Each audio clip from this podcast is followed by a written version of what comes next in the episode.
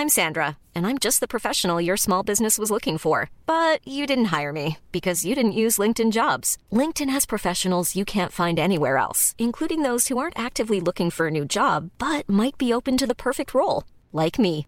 In a given month, over 70% of LinkedIn users don't visit other leading job sites. So if you're not looking on LinkedIn, you'll miss out on great candidates like Sandra. Start hiring professionals like a professional. Post your free job on linkedin.com/people today.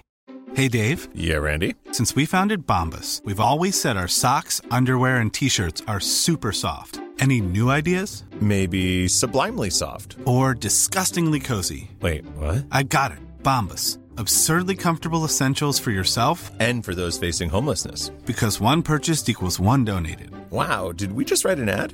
Yes. Bombas. Big comfort for everyone. Go to bombas.com slash ACAST and use code ACAST for 20% off your first purchase. Hello and welcome to Music in My Life with me, Laura Wright. It's the show where we talk about the music we love so much, our relationship with that music, and the role it plays in our life. What is it about music that taps into our emotions, and why does it make us feel a certain way? This week's guest has had somewhat a glittering career in the world of rugby league. Today I'm talking to Mr. Jamie Peacock, MBE. I'm going to say that as well, just to make sure that you all hear that loud and clear. I'm going to run through some stats of his career first because there is almost too much to mention today. But in total, I believe that he has made 288 appearances for rugby league team Leeds Rhinos. He's won 47 caps for England and Great Britain, including captaining both and being named International Forward of the Year in 2006 and 2007. And in total, he's won nine grand finals, four Challenge Cups, four world titles across a 19 year career with Bradford and Leeds. And of course, as I mentioned, he's rece- uh, received an MBE for his services to rugby league, and rightly so. I know a few of my friends in the rugby world are very excited that I'm getting to chat to you today, and I'm really, really grateful for your time. So thank you. How how are you doing? How's this year been? I know you've been busy with work, and let's maybe talk about you know the the book that you've released earlier this year as well. How's it all going? Hey Laura, yeah. Firstly, it's great to uh, be on here. I, I love music. You know, it's been such an it's an important part of my life. You know, I'm quite an emotional person, and, and you got that right there. You know, music connects with us on such an emotional uh, level. For me, yeah, I mean, this. I mean, the last 15, 16 months have been not what anybody really expects would they, and I think we've all been getting used to the changes and, and adapting to them. And um, I've had to do the same. I, I, I've retired from playing professional sports, set up a business, and then obviously you're not allowed to go meet people or deliver talks or go into school, so all that kind of stops. So I, you know, you mentioned a book. I brought out a well-being book. I just think well-being is just just really important for people, and I think the the thing around well-being is that people need to understand that it's simple. Uh, it doesn't need to be overcomplicated, and through making small kind of little changes, you can make big changes, make yourself feel better, and allow you to cope with the, the changes that COVID have put upon us. But yeah, I'm doing all right. I'm doing good. I'm, I'm doing better than all right. I'm doing good. And what what are the things you know? Talking about that, what are the things that you've found that have helped you over the past however many months? Because I know there's been things for me that have been really really important. Like you say, really simple, just having a bit of a routine, for example, in the morning or whatever it may be. But what's helped you personally kind of get through what's been a, a pretty weird time? Yeah, I think it's a great question. I, I- I think for me, there's there's a couple of things. I think um, for me, it's about making sure you're grateful for things. I, I think it's such a big thing, but it's spoken about a lot. But it's true, and I think thing for me is just try and find one thing every day that I'm positive about or I'm grateful for.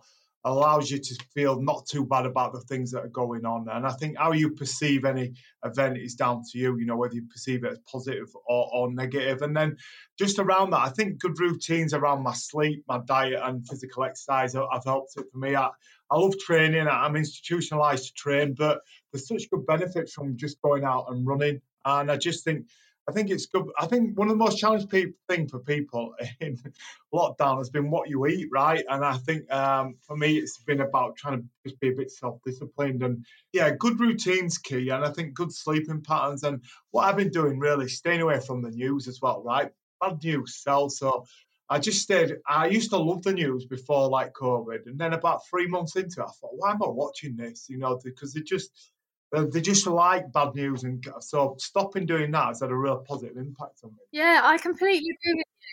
No, I agree, and I feel like that. I feel like that has changed as well. I know that the news is a place that we've always felt can be quite a negative space, but I feel like it has got a lot worse in recent years. And I agree with you. There was a point that was around, yeah, three, four months into the pandemic, and I just thought, I can't sit here and feel this sort of agony of seeing people's lives being sort of torn apart and changed, and people that you know, let alone people that you don't know, and then just seeing the the sort of injuries across the world that were happening. It was just too much. And I think you're right, avoiding that kind of thing. And I suppose also something I wanted to ask you was, you know, you say like you've come out of professional professional rugby, but you you've been on both sides of it, where you've been coaching and you've also been a player. Have you been speaking to you know former teammates, you know, going through this time and, and helping them as well?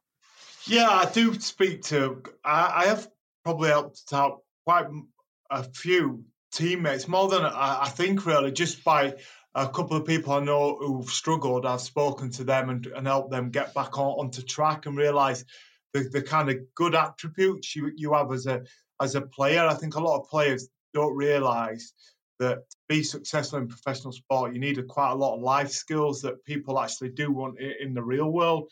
And for me, I think when I've seen some people struggle, I've tried to reach out to them and try, try to help them and just try to speak to them and, and try to be a, a kind of positive influence to people. Whether they listen to it, it's a different story, Laura, but that's what I've been trying to do.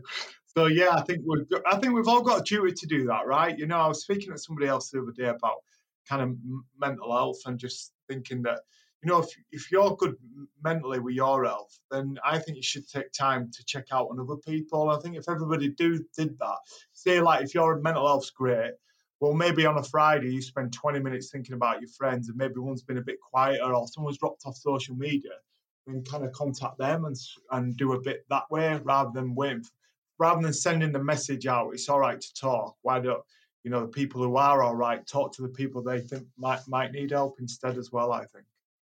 Yeah, I agree with you, and I think also you make a good point there, where you know if they have dropped off social media, because we can see now when people aren't as present as they have been, and actually that's a really good cue and a key to know that actually maybe something's not quite right. Um, so let's let's talk about music. That's why we're here. Um, so when when it comes to you know your playing career, did you listen to music before you went out for a game, or has music? It's a big question I always ask people as well. You've already said music's been a massive part of your life. Has it always been there, or has it been something that's sort of come and gone? Yeah, I, I love the question. Um, yeah, I think I, have always loved music. I think I remember liking music as a kid. I remember listening to music, you know, when I was younger, when my mum and dad had the music on and a record player. And I remember always looking at album sleeves, thinking they look great as a, you know, five and six year old looking at an album sleeve. And I think for me, I've got an association with music and playing it all the way through. Uh, playing rugby, I, I remember listening to music as a 12 and 13 year old before games, and it's something I kind of continued on throughout the uh, rest of my playing career that I'd always listen uh, to music, you know, before games. 20 minutes before we got to warm up, we'd have to take our earphones off. But I'd start listening to music for about 20 minutes before that.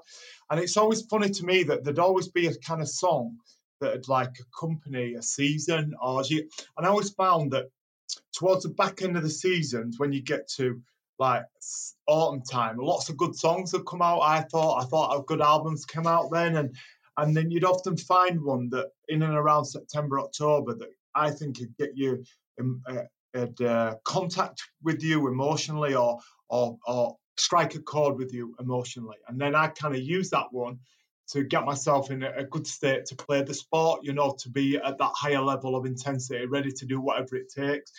And and I think for me, you know, I've got that association music w- with playing, but also I love the outside. You know, I, lo- I love having music on when, when I'm having a drink or, or, with people. I think it's such an important part of, of having a good evening.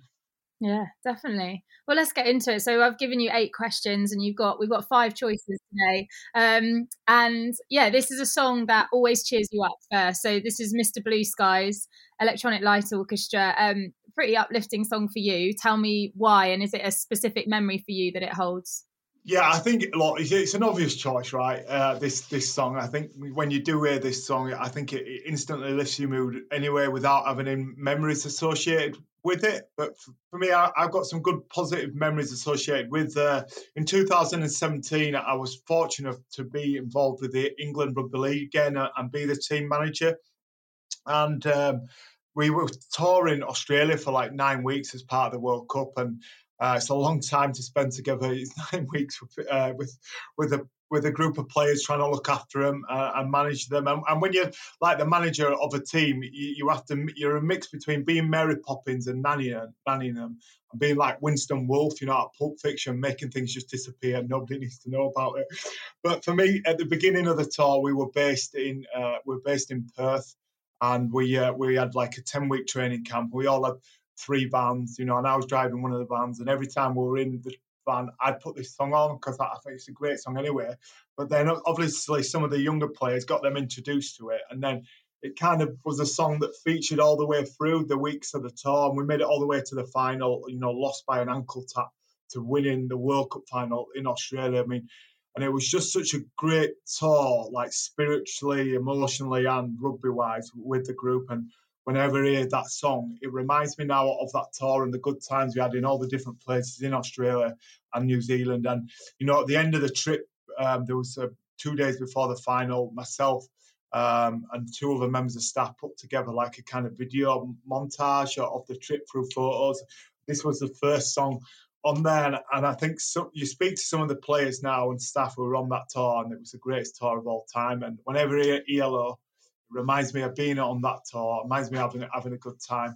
And even like my son, uh, when he was like 14 years old, he heard the song and he said, You know, I played that to myself on the way to bus to for school. So it shows you that it's not just me as a you know 40 odd year old man that likes 70s rock, but like a 14 year old can like it, you know, on his way to um, school. So for me, it's a great song with great memories, Laura.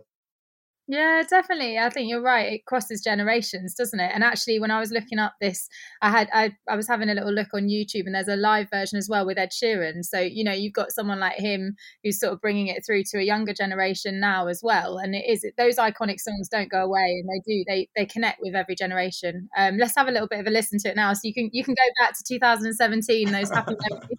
Um, let's hear Mr. Blue Skies.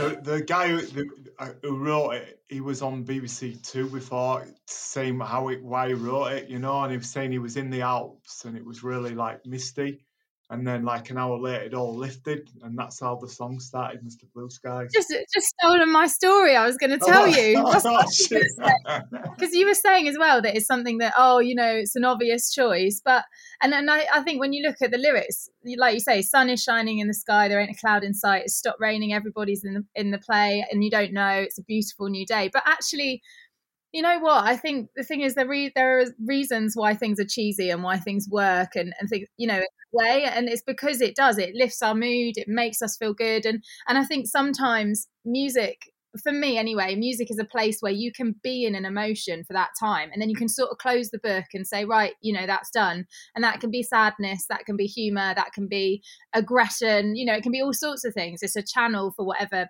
kind of energy if you like. And i think this is just this for me is just that iconic sort of positive song, isn't it? Yeah, hundred percent. You've nailed it. I challenge anybody to listen to that in the morning and not feel better. You know? Yeah, yeah. I think we should all listen to it every morning, especially yeah. during the pandemic. um, and also, uh, there was something else when he was talking about writing this song that they have a cowbell in it. I mean, I don't know a song where a cowbell is made to sound cool either. To be fair, so yeah and and to be like also i have to say even when it was uh 2015 that ed sheeran did a performance with him uh, with jeff lynne and richard tandy um at, at the grammy awards and even then it was kind of like ed you know just like leave it to the you know the thing and that's saying something isn't it um, yeah it is yeah yeah if you can't make ed can't improve on, on jeff lynne then yeah. yeah okay, let's talk about this completely different. This is a song about a love for you. Um, we are talking about this song briefly before we started recording. Fleetwood Mac, I mean, again, what a band, and also what songwriters. But is it a specific memory for you on this one, or is it a general thing? Yeah, I think it just yeah, it's probably a general thing. Um, so you know, I think Fleetwood Mac are just just brilliant. I just really really love the music. Just um, I, I just think really easy to listen to. Great great lyrics and just just the amount of good songs they produced were just incredible. But for me, I, I think this one is the the choice out of all of them. So I obviously been I've not spoke about it. So obviously I've been through a divorce. Uh, it's a messy time for everybody involved in that.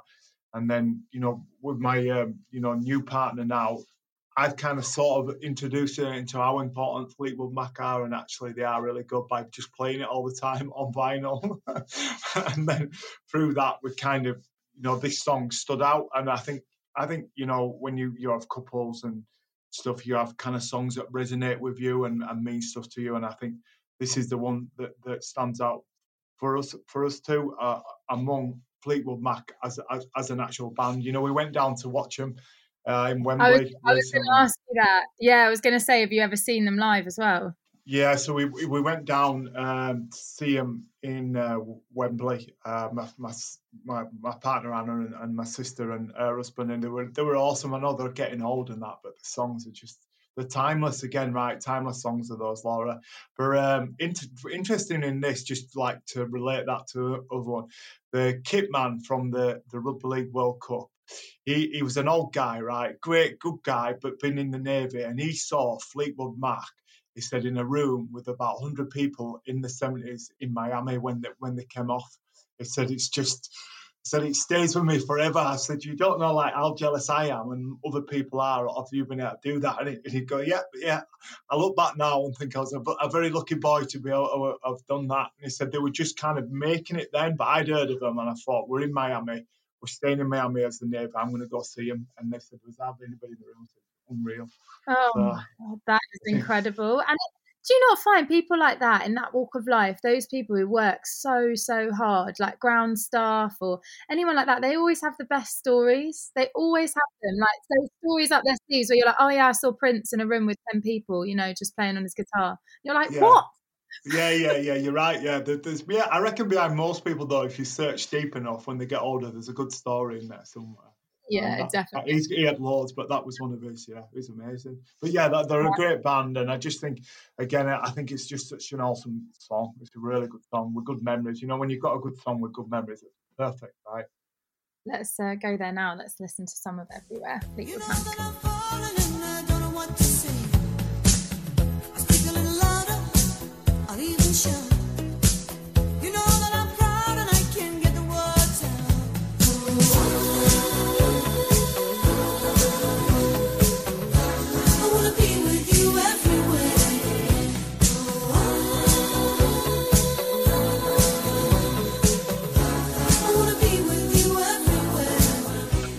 it? Do you sing that? Oh, ah! do you sing it? I, well, sing is a very loose term. that word. I can uh, talk loudly to it. and when I've had a few drinks, I'll probably say I I, I love music, but I, ah! I ain't got a musical uh, bone in my body, unfortunately.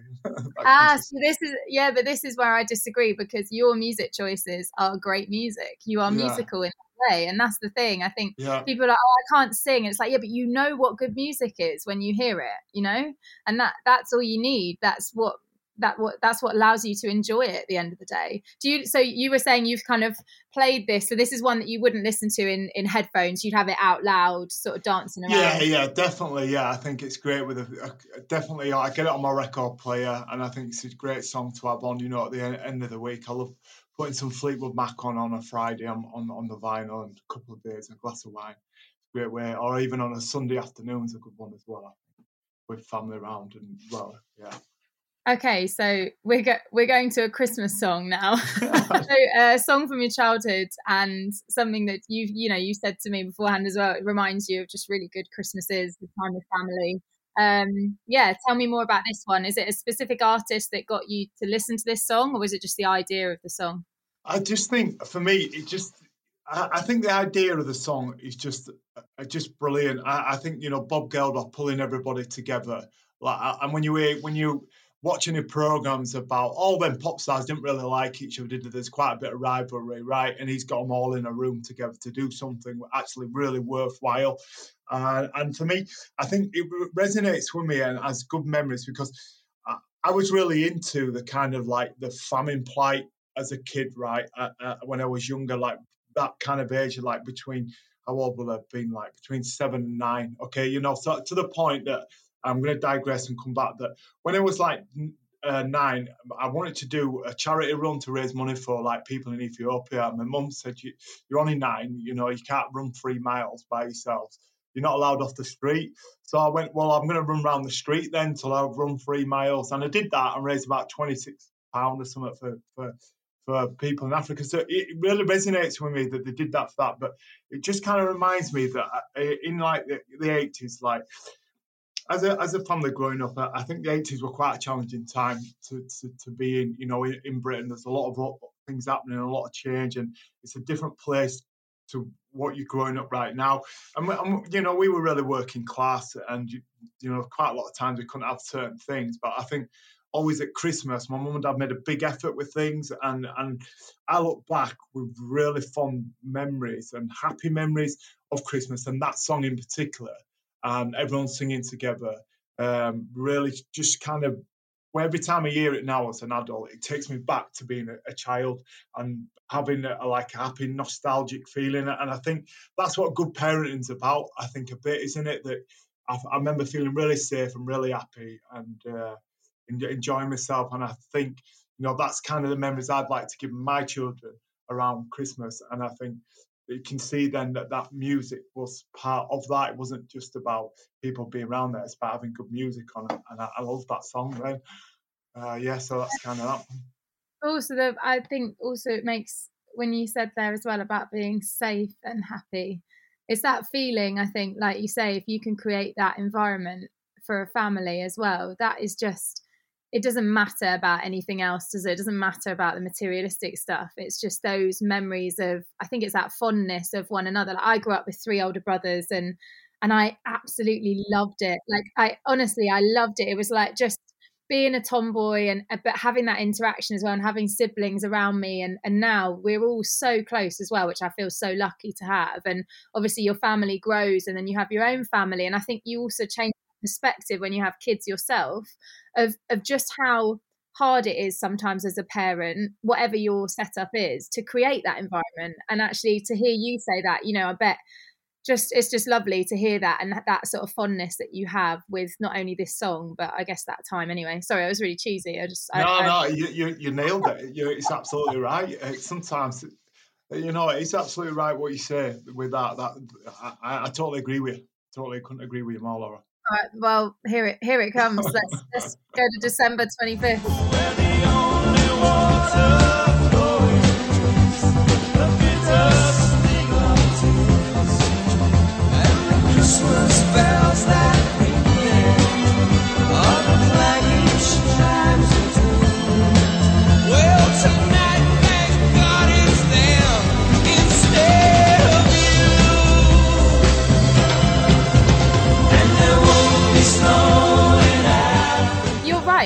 Say there as well about all the different personalities of like how this song was put together. So for people, I'm sure everyone knows this, but I didn't realize it was put together in literally 24 hours. So I mean, it was like basically as they recorded the first group choruses, they were filmed by the international press. The footage was rushed to newsrooms where it was put out. And then while that was happening, they finished off the rest of the recording process.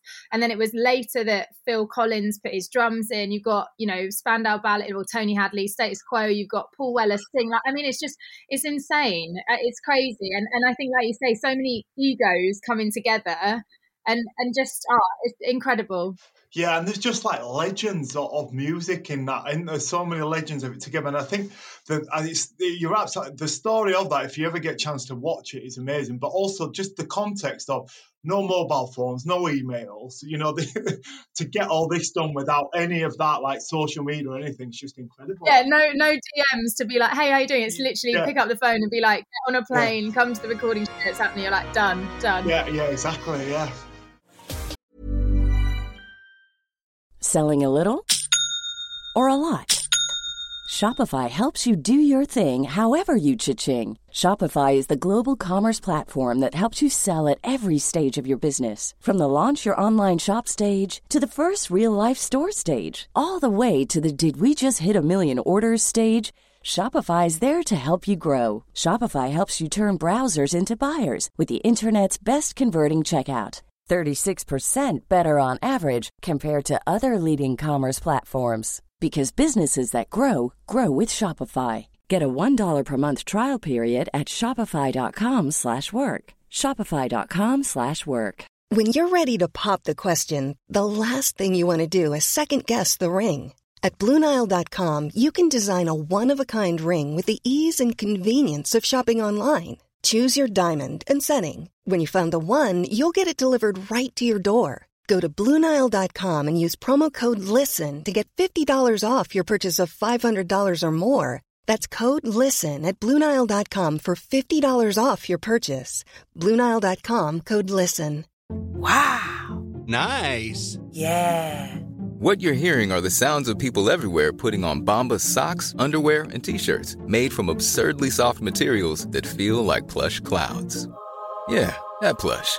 And the best part? For every item you purchase, Bombas donates another to someone facing homelessness. Bombas. Big comfort for everyone. Go to bombas.com slash ACAST and use code ACAST for 20% off your first purchase. That's bombas.com slash ACAST. Code ACAST. If you like this podcast, then why not check out one of our other amazing Create podcasts? If you just want a good laugh, then check out The Weekly Roast. Listen, listen, bitch. Oh, listen, make- make- make an entrance. I'm a week off Big sugar. Bear Billy's in the I will. I will fly to the UK and I will cut you both. down. Or maybe it's just a good goth you're after. Georgie Porter and Sharon Carpenter are your go to girls on Loose Lips. So it's got girth, though. It's got girth. Mine, mine is quite spindly and, and flaccid. This is like long. Prefer a deep chat? Connie's got you covered on How Are You, the Wellbeing Podcast. So I just became a lot more productive and happier. Mm. And for me, like, that's just worth it. Just three more podcasts to feast your ears on. Find them wherever you found this podcast. Okay, so a song that I didn't know that well next, an Arcade Fire song. This is your song for for tough times. Um, tell me about this one. Yeah, I mean, um, okay. So in uh, 2011, um, my dad got diagnosed with like uh, lung cancer, stage four terminal lung cancer. Got told he had three months left to live, you know, and I, I had to take the phone call for that when I was on holiday, holiday in Florida. So you can imagine, like, you, you it's the worst phone call I've ever had in my life. But then, you, you know, if he for the net, he didn't live for three months. He lived for twenty three months. You know, he, he fought it with everything he had. You know, didn't moan a word, didn't say a word, and, and it was really hard.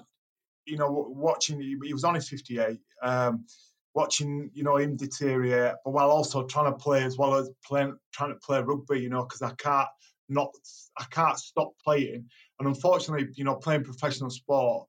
So I, I think you know when say someone's passing away near you, I think people give you a lot of leeway in a normal job, but with professional sport, you, you've just got to play well, right? And then I suppose when he when he uh, passed away then in um, 2013, I think looking back at you at, at the time, um, you, you, it's sometimes hard to understand at the time the bubble you're in in terms of kind of grief and also and, and just sadness and um, I think for me, the, the the song really helped me out because I'm not a, a religious person, um, and but I feel I feel spiritual, and I think they're two different things.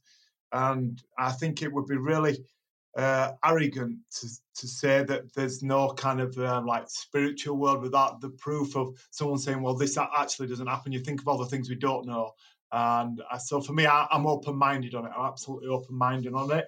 And I think the song, I used to listen to it a lot because I think he's in that song, he, he's singing about that, you know, getting to see somebody in the afterlife and that they're still with them. So for me, it, it really helped me through that kind of period, the 12 months and 18 months after, after and longer after my dad had passed away, because it felt to me like, you know, that, that he could be there in spirit and he may be gone physically, but spiritually he'll still be with me and he'll he'll always still be with me in here. So if i choose to see him i can see him. So for me it, it just helped you know to have a, a song to go to like that. It's pretty different. Yeah so and did, you, and did you know it did you know it around that like had you liked arcade fire's music or was it something that you you know how did you find the piece of music I love Arcade Fire. I really like Arcade Fire. I mean, I have got. In, I'd love to go see him live. You know, I was really planning to go see him live, some maybe somewhere in Europe before COVID it. Um, but yeah, I'm a big fan of, of, of Arcade Fire. I've been since kind of the, the first album. Always listened to and listened to them before games, and I, I just love how eclectic it is, and I just love how I just think it's, it's music with passion and emotion, and it's different and for me, that that's the things that I value in life are passion and emotion. So it resonates with me. And you know, the the David Bowie likes them, so that's good enough for me. yeah, I was going to say we'll like come on, we'll come on to that as well. Your love, David Bowie. Um, let's have a listen to some of Afterlife now.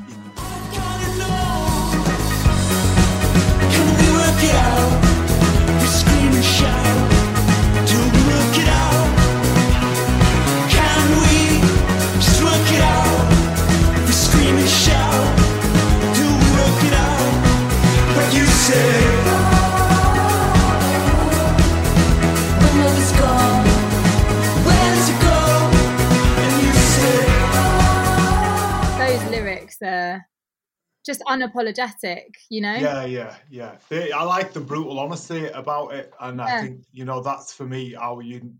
Having been through uh, a death of, of my dad, I think that's the best way to be around it for me anyway. And I just think, I think it's just.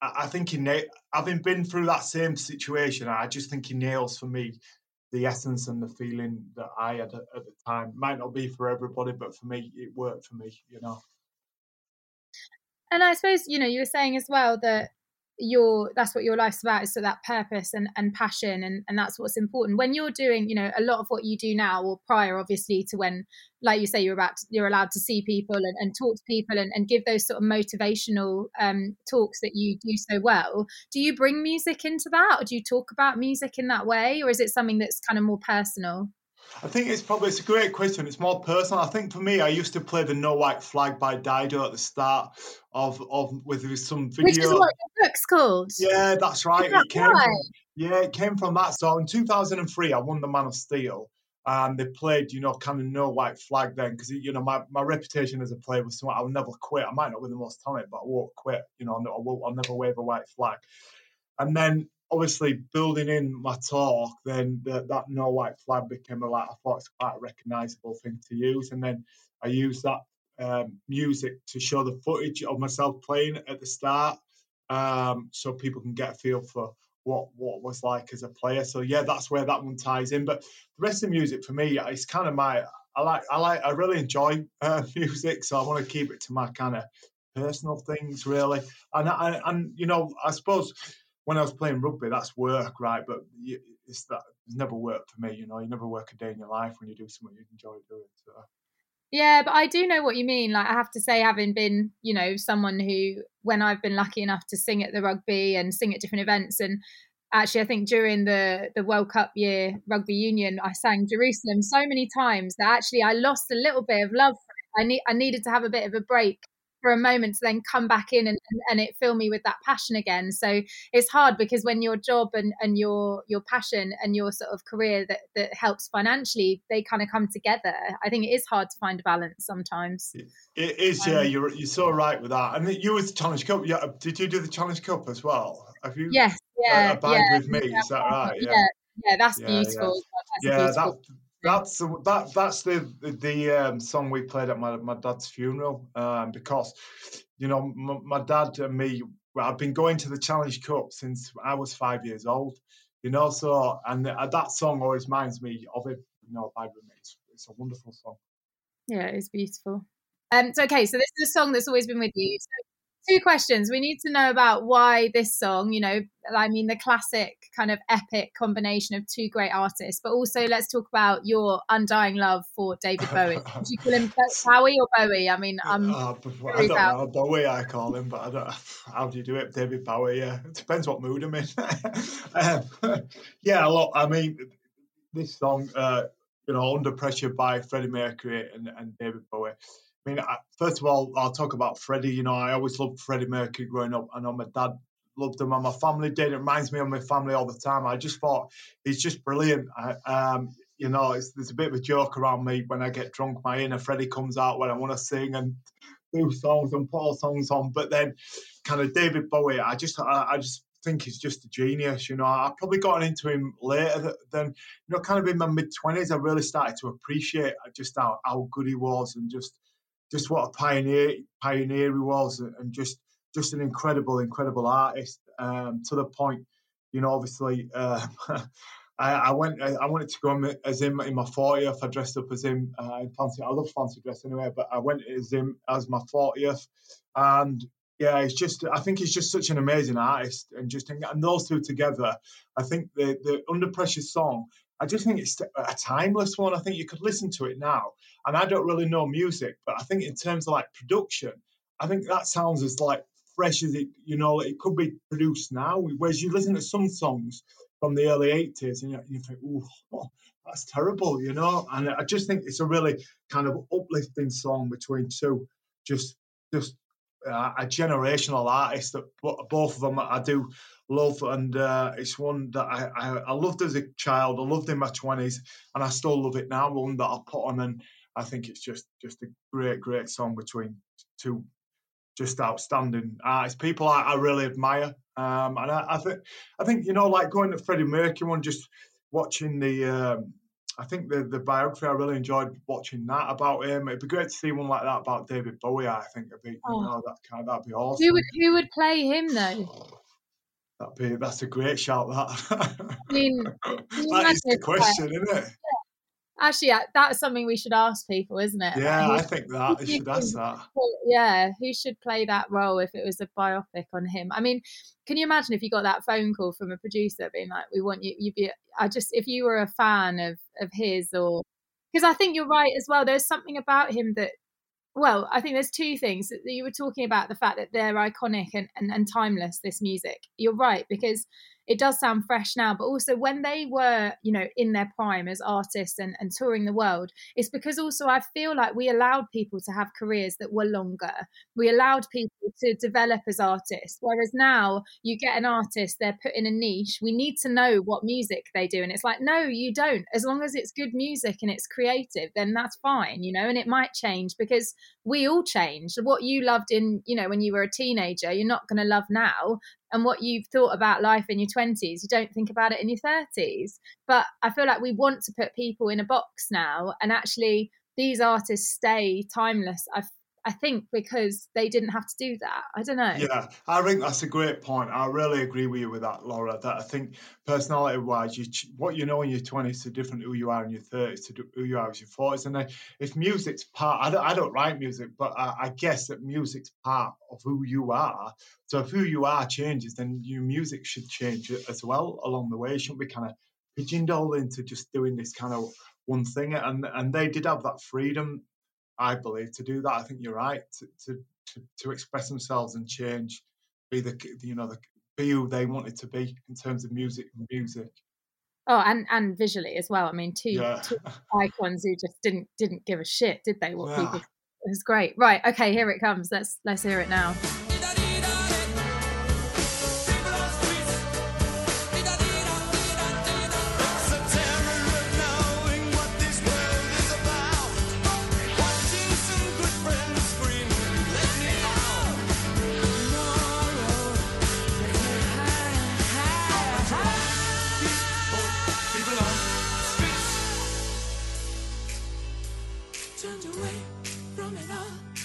That little scat singing at the start.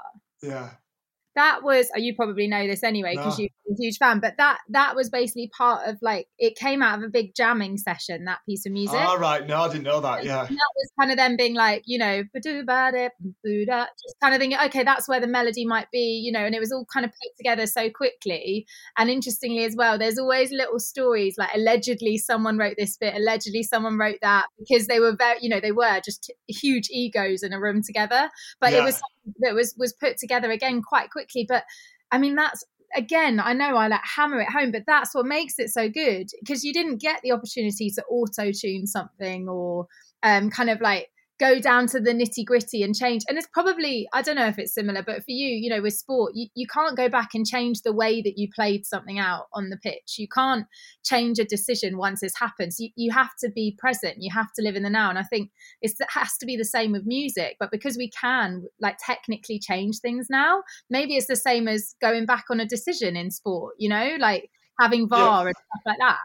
Yeah, I think so. I think um, I think it's about um, being in the flow. I think, and in sport, you you can be in the flow and play at your best. And I think with those two artists, obviously they were in the flow together and didn't have all interrupting it, and then then you get just a genius song that lasts uh, a lifetime. But certainly for me, anyway. Yeah, no, I agree with you. I agree with you. I am very upset that you didn't turn up in in Bowie fancy dress today. I'm devastated. Yeah, it No, I took too thought, I long thought in you'd make the makeup, effort, but Yeah. I could have come with the Freddie Mercury tash. That'd have been easier. Oh, and I was actually this is the, the interesting about it as well. That the video, I think the official video was just like stock imagery of stuff because they just they were both touring and had no time basically to be like, no, I'm not bothered. Or just just shove something together, and everyone probably I would watch it now, be like, oh, they must have thought about that so much. Yeah, they just went, nah, just put it out there. I don't even think they sang it together. I think they might have sang it together once. That was yeah, it. Yeah. yeah, I think so as well. I think they did it live, maybe yeah, once, once or twice. But I mean, just imagine if you were one of the people there as well to see Oh, that. Yeah. Really incredible.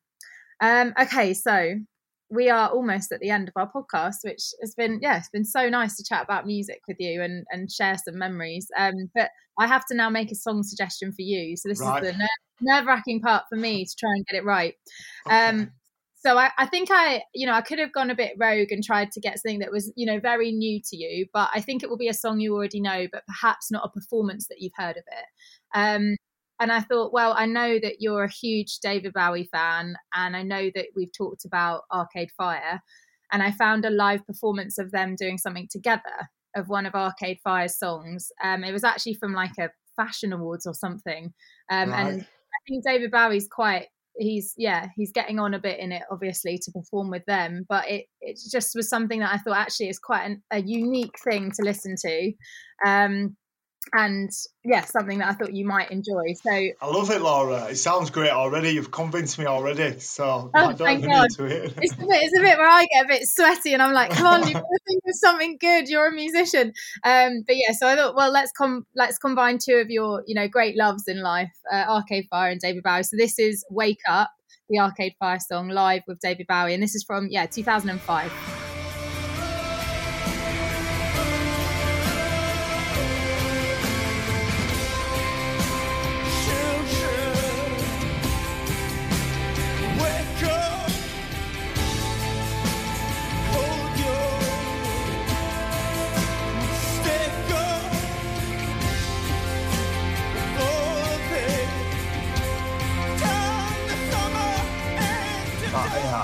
Sounds great. It sounds brilliant, that, doesn't it? I really appreciate that. It's a really, really good choice. No, no, it's a it's a pleasure, and I think you know it's something as well that you can see online, but it wasn't ever recorded. So something that was just that moment in time. Again, about sort of being present, I guess. And I also think aren't their voices similar? Yeah, they are. Yeah, yeah, they are. I, Yeah. I think he. I think he's. In, I mean, he's very distinctive, David Bowie, but I think he, they are similar in, in terms of that. You know, I bet he could. Uh, yeah, they're very similar. And I think they've got that like I don't know. It feels like they've got like heartache in their voice or Yeah, something yeah, that it's feels just a- yeah. yeah. I Like don't know how to describe. it. isn't it? Yeah. Yeah. Well, I'll send you the link to that and you can have a listen. But um, thank you so much. It's been so nice to talk to you about music. And I just think, you know, you're a legend of, of the sport, but also just great to know what you're doing to help people now as well through what's been a really shitty time for everyone. So I hope, you know, I wish you the best with the Laura, it's been it's been it's really kind of you to say that and have me on the show. And I've just loved talking about music. It is a really important part of my life, and just the questions you asked me were just great, and they brought back loads of really positive memories. And, and it's awesome you give me that song at the end. So thanks for having me on as well. well yeah, it. thank you. I really hope you've enjoyed today's podcast, and I'd love to hear about your favourite piece of music. So make sure you pop a comment on Apple Reviews with your song choice and the story behind it.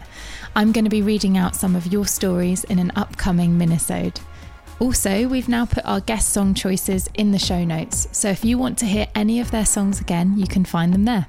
Thanks so much, guys, and see you next time.